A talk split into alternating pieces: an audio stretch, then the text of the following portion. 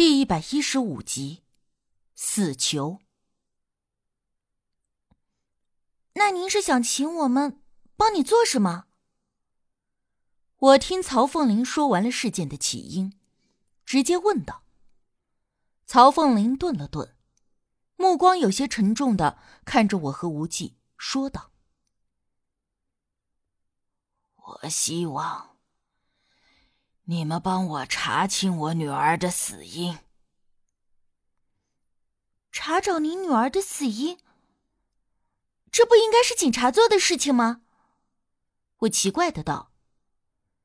曹凤林看了一眼无忌，又说：“他的女儿表面上看是病死的，但是他一直都觉得事情非常的蹊跷。且不说他的女儿定期都有做体检。”从小到大也非常的健康，如果说是有什么潜在病因的话，也应该早就查出端倪了。而且，就算是没有查出潜在病因导致了突然发病，可这病来的莫名，连医生都没有最终查找出原因，并且这一切就都发生在他的女儿和林百全登记结婚之后。之以上这一些。曹凤玲就已经足够怀疑林百全是否是有所预谋的了，而他派去的私人侦探回报回来关于林百全酒醉之后的话，更是让曹凤玲铁定的认为此事和林百全绝对脱不了关系。人在醉酒后意识不会再那么的清醒，平日里的警惕性也都会降低不少，所以说出口的话，即便不是百分之百的心里话。但至少也会有百分之六七十的真实性。对于曹凤林提出的这个要求，我觉得有些莫名其妙。且不说他的女儿是否真的是林百全害死的，就算是，那无忌要用什么样的办法来查这件事儿啊？我们一不是侦探，二不是警察，这完全就是专业不对口嘛！我看向了无忌，看他是个什么意思。他一直静静的。听着曹凤玲说话，顿了顿，又问道：“您女儿的遗体是否已经火化了？”曹凤玲立即摇头否认。虽然说现如今都是新火葬，但是对于一些地方的风俗，或者是这些有权有势的人的特殊需求，也都用传统安葬的方法。在东坎子村的时候，我知道的就有好几个。因为农村人都相对的比较迷信，认为死了以后就应该要留有全尸，而且有的地方还认为，人死了以后焚烧尸体的同时，死者的灵魂是能够感同身受的，这也就等于是在焚烧死者的灵魂一样，不但不可以使死者入土为安，反而会让死者在死后更加的煎熬。听闻曹凤林的女儿并没有火化。无忌就问他：“既然怀疑是林百全搞的鬼，为什么没有选择尸检？因为有些病因，就算是活着的时候仪器无法检测出来，可人死了以后解剖尸体，就能发现很多之前都没有能够发现的线索。而如果是林百全害死了他的女儿，不管是用毒还是用什么邪门法术，多多少少都会在身体内外留下些线索，所以。”尸检是最快、最能够查找出症结的办法，也是最有力、最可靠的办法。无忌虽然说给人家捉鬼驱邪、看阴阳宅地风水，但却从来都不会多赚一分黑心的钱。如果曹凤林这话对上了市面上其他那些所谓的高人大师，那么对方一定是屁颠屁颠的就答应了，忙不迭的应下了这件事。到时候再随便找一点什么借口一搪塞，装装样子也就糊弄过去。毕竟，对于术法玄学这方面的事儿，谁也不敢说个完全的绝对来，真真假假的总有多种多样的说法。即使被发现揭穿，脑子活络点的也可以再找其他的借口办法给绕回去。但是无忌却提出了一个最直接的建议。如果曹凤林采取了这个建议，那他自然就少了一笔收入。这件事情，也有人向我建议过，但我女儿走的已经够惨了，我怎么还能让人？说到了最后，曹凤玲忽然有些哽咽，后半句话也没能够说出来。是啊，如果是换位思考、设身处地的去想象一下，任谁站在曹凤玲的位置上，也都不会忍心把自己的女儿遗体送去解剖。而且中国人本来就很看重这个事。可是，如果不解剖尸体，那还能怎么做呢？我忍不住接言问道。曹凤玲平稳了一下心绪，看着我们说道：“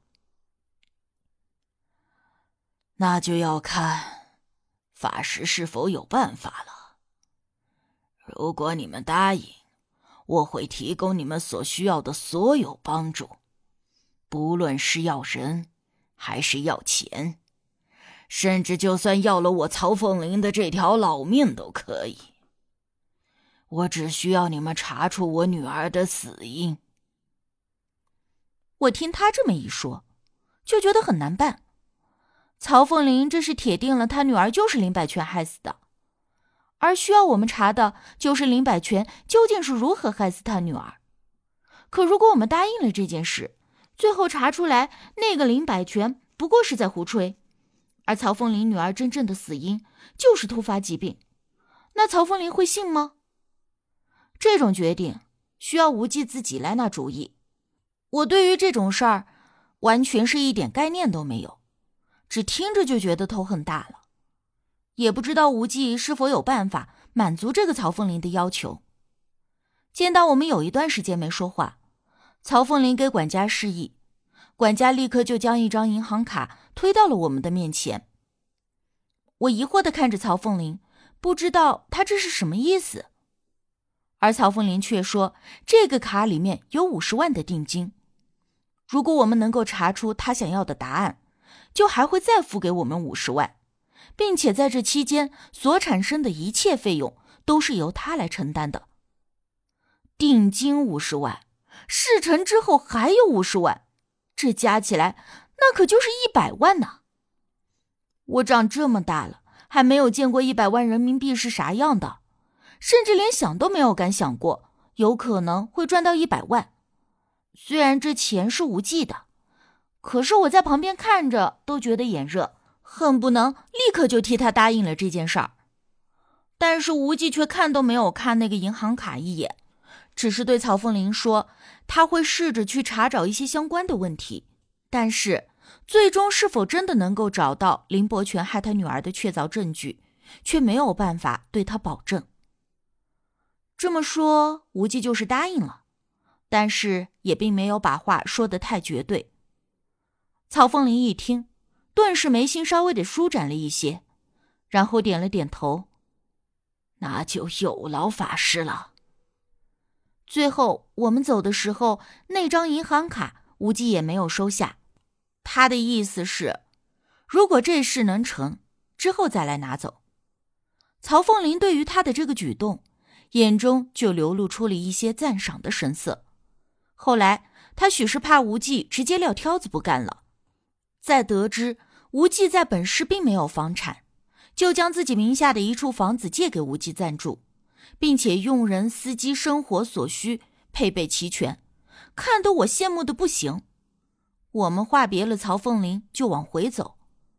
路上，我有点想不通的问无忌：“无忌，这个曹凤林对你好像特别的信任，而且似乎很笃定你能够帮他查找出线索。又是房子又是钱的，简直就是上杆子求着你。他这样的身份。”不应该像是会做这种事儿的人呐。无忌笑了一下，说出了原因，我才知道，原来这曹凤林之所以这么相信无忌，也是有原因的。事情还要从无忌之前帮人看的一处阴宅说起。大概一年多前，有一个人经朋友介绍，辗转的找到了无忌，说是要请他帮忙给选一处阴宅。因为这人想要将他父亲的坟地迁移，这种迁移坟地的事一般都不多。之前说过，咱们中国人呐，都讲究个入土为安，而既然入了土的官淳，如果没有必须的理由，是不好开挖的。有人争执的时候，不是都会说“我挖你家祖坟”之类的吗？这特别是长辈的墓地，都是与后世子孙的祸福息息相关的。这坟地选得好呢，后世子孙升官发财也不是难事。可是如果选的不好，这三灾五难的倒霉透顶也不算稀奇。而入了土的死者，更是不好打扰其清净，弄不好就坏了墓地的风水，也会打扰到死者。有脾气大的，甚至还会怪罪。降在了动坟墓的人头上，不然那些盗墓贼一个个都没有好下场，就是因为挖掘坟墓损阴德。虽然不是个个死者都在意这件事情，也不是每一座坟墓里都有未散尽的鬼魂冤孽，但只要碰上那么一两个，也就够倒霉一辈子的了。